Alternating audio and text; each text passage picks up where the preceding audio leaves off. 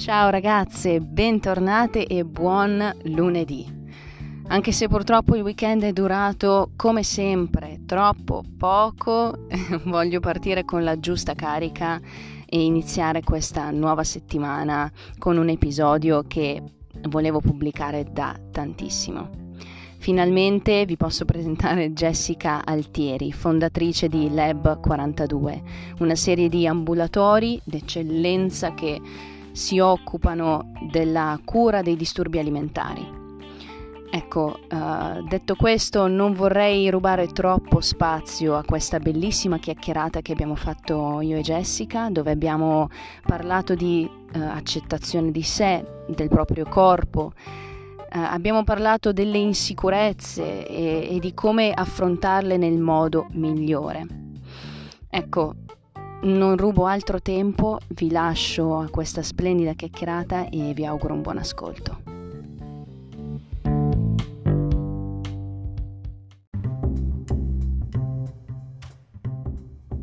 Ciao Jessica! Ciao Paolina, ciao! Come stai? Benissimo, grazie. Innanzitutto ti ringrazio, insomma, per avermi, per avermi invitata. Grazie, tutto bene.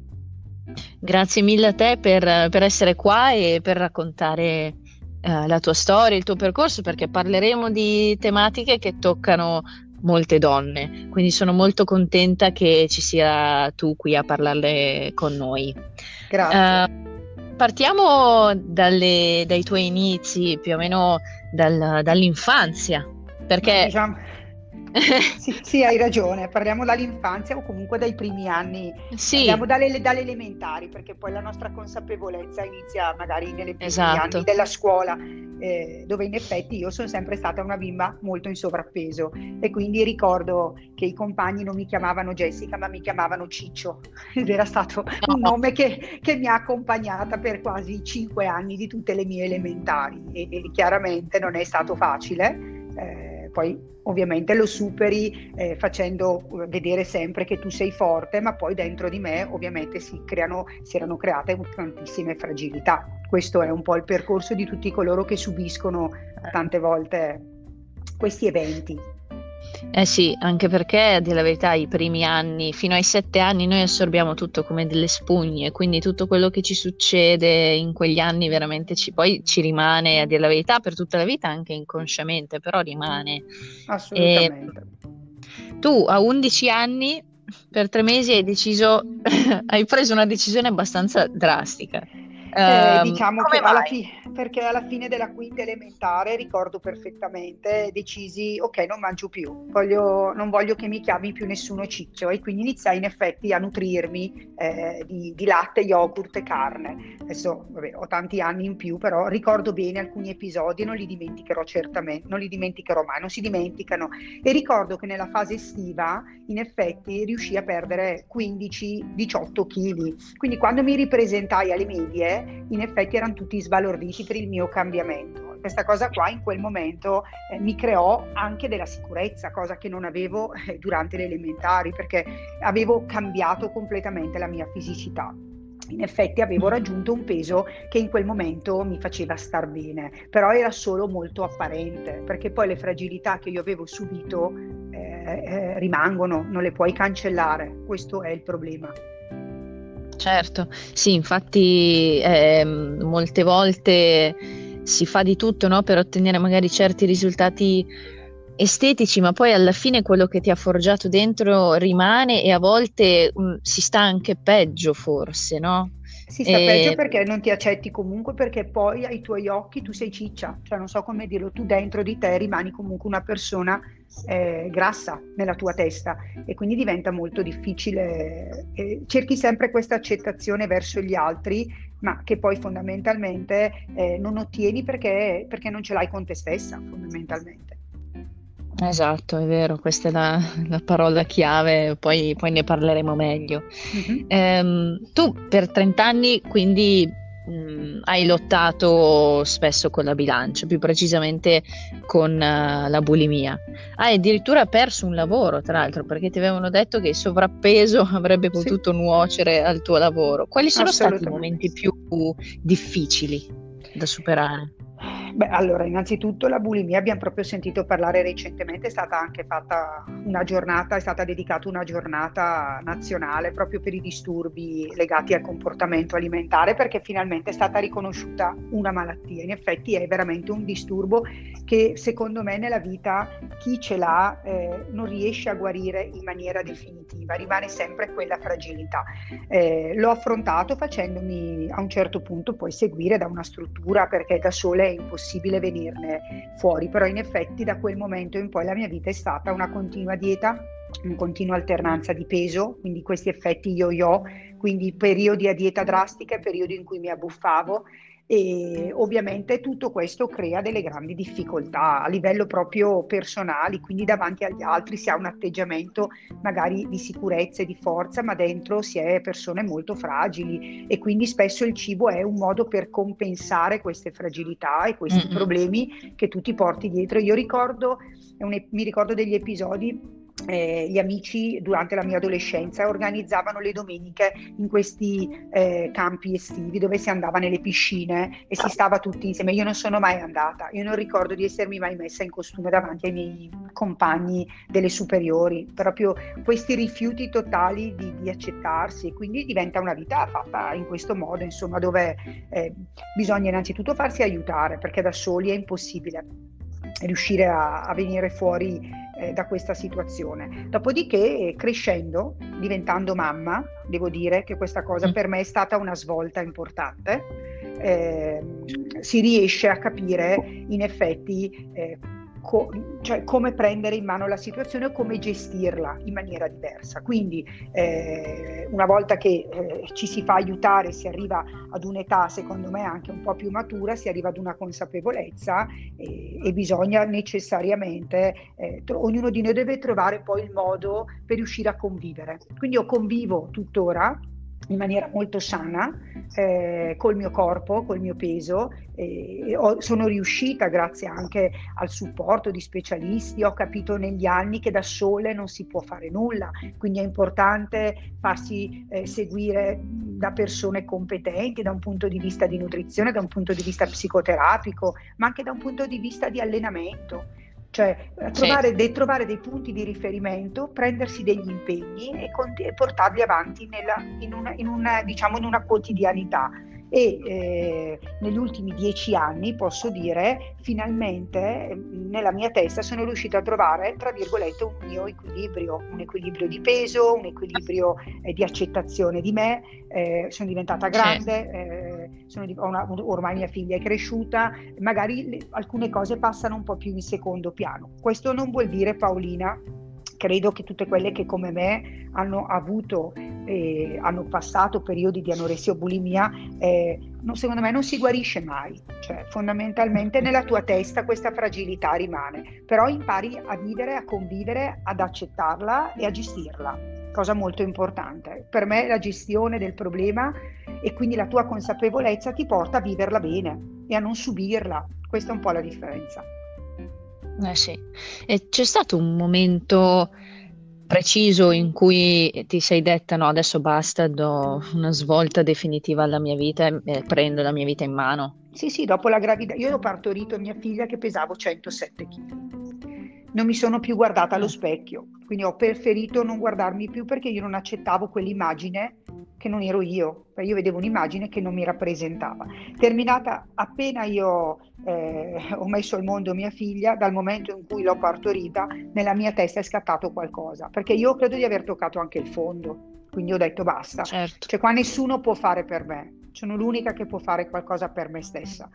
E grazie anche eh, diciamo al mio lavoro, dove in qualche modo dovevo recarmi al lavoro, entrare nei miei ambulatori, eh, confrontarmi anche con i miei pazienti che vivevano anche lo stesso disagio, io per prima la forza di dare l'esempio è quasi venuto mm. automatico dover far vedere. Però da quel momento in poi mi sono veramente poi ho capito che affidarsi a, a delle persone competenti e farmi dare una mano è stata secondo me la svolta. Quindi l'età, essere mamma, eh, aver raggiunto forse un punto quasi di non ritorno Paolina, cioè in quel momento la scelta era o rimango un'obesa a vita o, mm, i, o io mi metto in gioco in tutto e per tutto. Io ricordo che dopo un anno di età di mia figlia, pesavo 58 kg, ma non è il peso che mi interessa, è come li ho raggiunti quei chili, con che volontà, con che costanza, con che modalità e con che motivazione. E, e quindi ero rientrata fondamentalmente in un corpo che era più mio.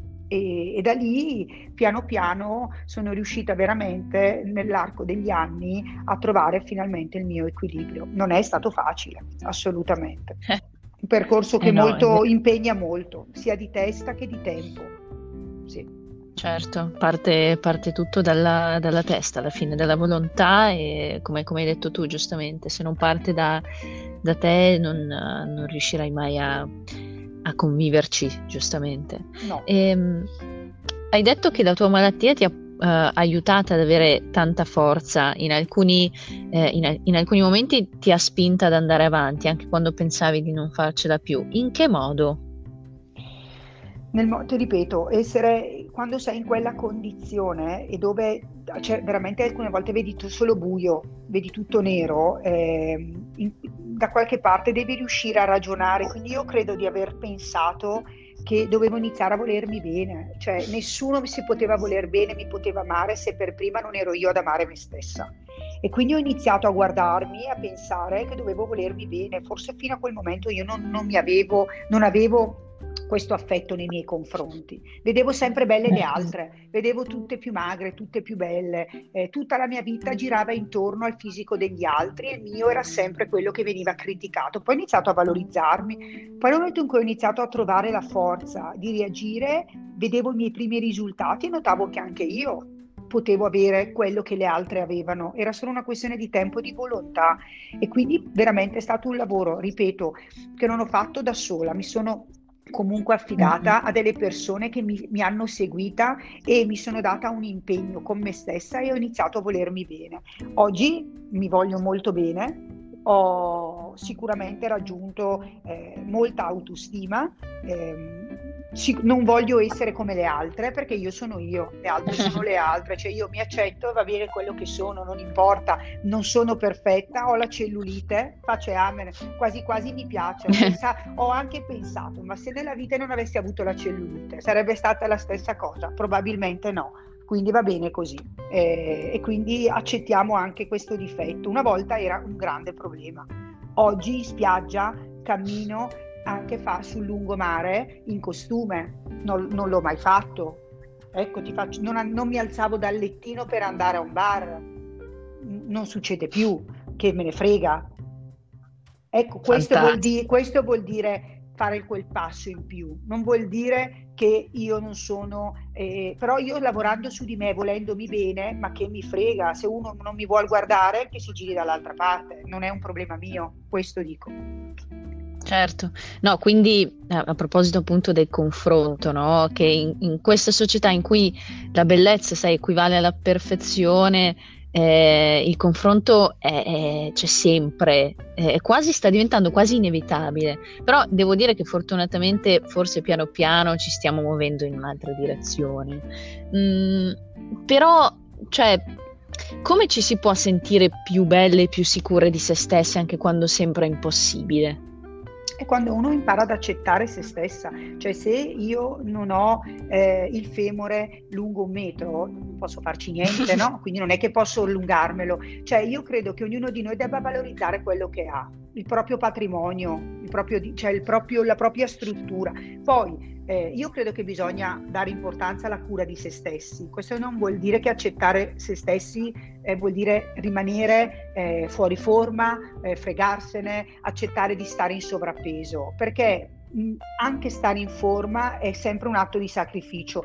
Quindi vuol dire che se io sono nata col femore con la gamba più corta o ho un seno molto eh, prosperoso, piuttosto non importa, posso accettarmi anche se sono una 44. Non è la taglia e il peso che determina la bellezza e la salute di una persona, ma è quando nel momento in cui io mangio bene, ho uno stile di vita sano, ehm, la mia pelle eh, lo dice che sto bene, perché la pelle vuol dire che sto mangiando bene lo, i capelli, le nostre unghie, cioè noi siamo sì. alla fine il ritratto di quello che facciamo. Quindi se una persona si tiene amore di se stessa, ma non importa se non è un 38, perché non è la taglia che determina lo stato di benessere di una persona. Quindi ognuno deve stare bene con se stesso. Questo non, non credo che uno possa stare bene con 20 kg di più.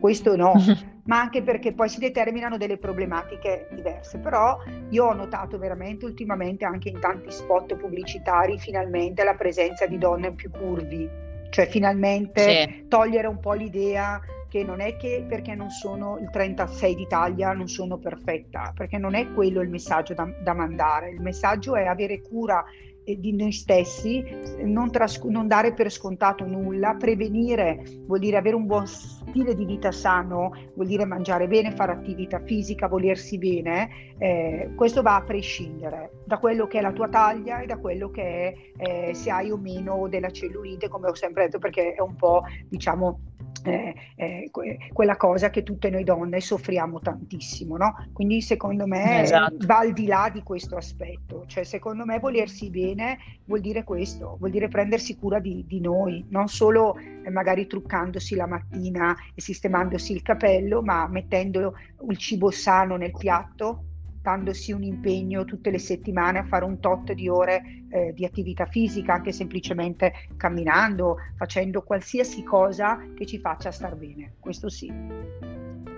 Eh, a proposito di benessere e stare bene, parlaci della realtà che hai creato, Lab 42. Come nasce l'idea e di cosa vi occupate di, di preciso? Eh, Lab 42 nasce proprio dalla mia passione, da quello che sono io, cioè sono ambulatori eh, sul territorio nazionale quindi eh, sul territorio nazionale, scusami, nella Lombardia, quindi siamo presenti a Milano, Bergamo, Brescia e Verona in Veneto.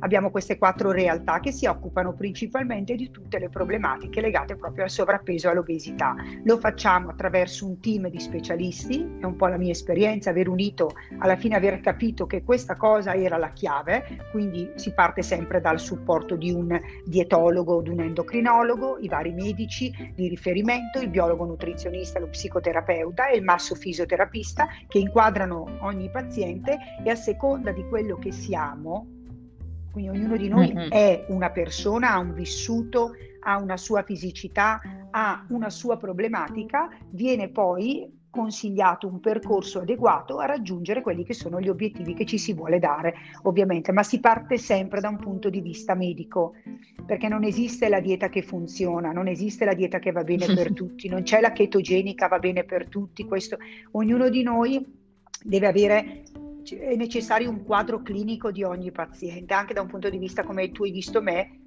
psicologico. Io non sono un eh, soggetto certo. che va gestito con una semplice dieta, probabilmente nel mio caso era, è stato fondamentale lavorare molto sul comportamento, quindi la parte psicoterapica ad esempio, perché qualsiasi strumento io eh, avessi voluto utilizzare avrebbe avuto un risultato fino poi al momento in cui ricominciavo da capo. Cos'è che è stato invece il successo? Aver lavorato su di me a livello di testa, cioè aver capito quando arrivi al momento in cui ti viene da mollare, andare avanti, non mollare e trovare quel perché di continuare a mangiare bene, avere uno stile di vita sano, ci vuole molto tempo. Quindi noi abbiamo proprio creato sul territorio degli ambulatori che si occupano solo di questo lo fanno in modo multispecialistico, quindi è un team che prende in carico il paziente che da quello che deve perdere 5 kg, la donna in menopausa, a un eh, post gravidanza, all'adolescente che si chiude in casa e non esce più, quindi un genitore preoccupato perché ovviamente vivono un'età difficilissima a livello emotivo, noi prendiamo in carico mm-hmm. questi pazienti e con alcuni strumenti, piuttosto che col supporto del farmaco, piuttosto che con un semplice approccio di nutrizione o psicoterapia, si riesce a trovare per tutti un percorso adeguato. Questo faccio. E anche, alla fine anche il mio lavoro. Um Quindi vi, occu- vi occupate solo del sovrappeso o anche del sottopeso? Ci occupiamo anche del sottopeso perché rimane sempre in quella fetta di mercato di persone che hanno il problema. Il sottopeso vuol dire andare comunque a correggere un'alimentazione, andare a capire perché il metabolismo lavora così tanto perché probabilmente mm-hmm. o perché stai mangiando degli alimenti che nel tuo caso, nel caso specifico, non vanno bene e quindi va rivista in quel caso lì va rafforzato per esempio il sistema immunitario, va rafforzata la parte muscolare anche per chi è sottopeso e va seguito, cioè diciamo che qualsiasi risultato noi otteniamo a livello di performance, a livello di obiettivi, il 70% parte tutto da quello che noi mangiamo e il 30% eh. lo fa il resto. Questo vale per tutti. Eh, sì. sì, mm, tra l'altro ehm, non si dà secondo me abbastanza poi importanza appunto a quello che mangiamo. Molte volte veramente trascuriamo quello, quello che mangiamo pensando che effettivamente non possa influire così tanto, invece influisce veramente tantissimo proprio sullo stato, sullo sta- anche sullo stato d'animo. Cioè, fa il 70% io... lo fa il cibo, Paolina, quindi ti posso sì. garantire che spesso le persone non sanno cosa mangiano, non, non sanno se esatto. è zucchero, se è proteina, non sanno qual è poi la reazione. Noi lavoriamo tanto, ad esempio, anche sulla ricerca. Ehm, ad esempio del nostro DNA, andiamo a capire quali sono gli alimenti e come reagiscono a livello del nostro organismo alcuni alimenti che ci possono portare a delle reazioni. Questo lo facciamo ad esempio con un'analisi più approfondita del nostro DNA. Se noi abbiamo una predisposizione a delle intolleranze alimentari di un certo tipo, che non sono le intolleranze classiche, ma dipendono proprio da, da, come siamo fatti noi, probabilmente ne avremo delle reazioni che non ci aspettiamo. Quindi bisogna veramente ogni soggetto va analizzato in maniera molto approfondita. No? Non esiste una dieta che va per tutti, non, non esiste una regola. Certo.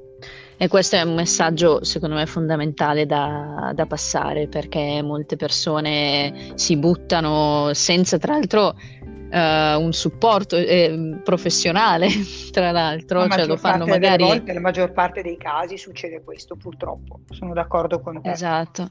E, e quindi no, è fondamentale far passare questo messaggio e eh, mi raccomando, ragazze, donne che, che ci state ascoltando, non, eh, non, è una cosa da, da fare da autodidatti, eh, è una cosa seria, ma soprattutto per ciascuna c'è una via d'uscita. Diversa, ma c'è. Sono e, ehm, d'accordo. Che cosa diresti invece alla Jessica di vent'anni fa? Quale consiglio le daresti guardandoti adesso dove sei oggi, alla consapevolezza che hai raggiunto? Uno, di fregarmene di quello che gli altri dici, di, ti dicono e di credere di più in te stessa. E quindi avrei detto a Jessica, ma svegliati, ma non vedi che sei bella, ma non vedi che, che qualità hai, ma guardati bene, quello, non guardare lo specchio, guardati dentro nella tua anima e cerca di capire qual è il tuo valore, perché il mio valore va ben oltre poi quello che è il mio aspetto estetico, per fortuna per fortuna, perché se non fosse così certo. sarebbe molto grave. E quindi avrei detto a quella Jessica lì di non fermarsi a quella parte estetica, che era solamente una piccola parte di quello che ero, e di lavorare molto sui miei punti di forza, perché forse avrei affrontato eh, dalla mia adolescenza e fino ai 30 anni una vita forse diversa. Ecco, questo sì. Eh, oggi gli avrei detto questo, vai dalle persone giuste, mettiti nelle mani giuste piuttosto, smettila di mm-hmm. seguire le diete della moda, smettila di, di, di, piangerti addosso e fai qualcosa. Perché poi alla fine in quel periodo lì effettivamente ti piangi addosso, non ti piaci, entri in un circolo vizioso, ma non fai nulla perché succeda qualcosa di diverso. Questo. Eh sì, è vero. E ricordiamoci che il cambiamento parte solo dall'azione. Quindi se aspettiamo che qualcosa accada, non accadrà mai, eh, dobbiamo farlo accadere per forza. E lo non possiamo fare solo noi, non c'è nessun altro esatto. al di esatto. fuori di noi stessi che può decidere di fare questa cosa. Verissimo. Grazie mille Jessica, è stato veramente molto bello ascoltarti. Grazie e... Paolina, grazie mille a te che mi hai invitata, è stato un piacere. Spero di aver, di, aver, di aver, dato insomma, qualche consiglio utile a qualcuno che possa sicuramente prendere spunto perché è un problema veramente molto sentito purtroppo. Vero, vero, no, sono, lo, spero, lo spero tanto anch'io e eh, ragazze che ci state ascoltando, mi raccomando, eh, seguite Jessica, andatela a trovare nei, nei lab. Grazie. Posso chiamarli lab? Va benissimo, va benissimo, Lab 42, è uguale. Grazie. E, ehm, e sicuramente troverete la soluzione che fa per voi. Grazie mille. Grazie. Un abbraccio. A te.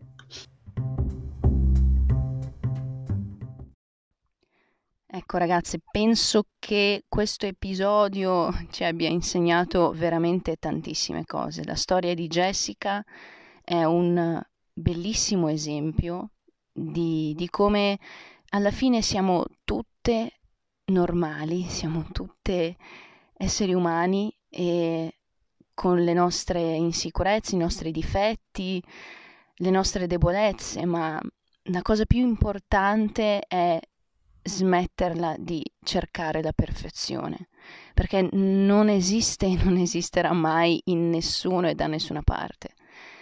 La cosa fondamentale che dobbiamo fare sempre, tutti i giorni, costantemente, è imparare ad amarci sempre di più, con tutte le nostre sfaccettature, tutti i nostri difetti che sono belli così come sono.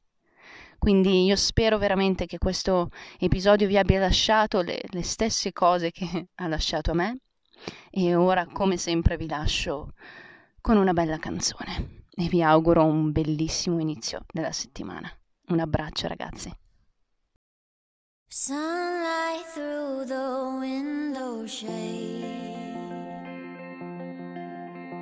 The shadows dance across your face We could stay inside all day And dream about the life we'll the dark clouds want us to figure out that we don't need a thing but this right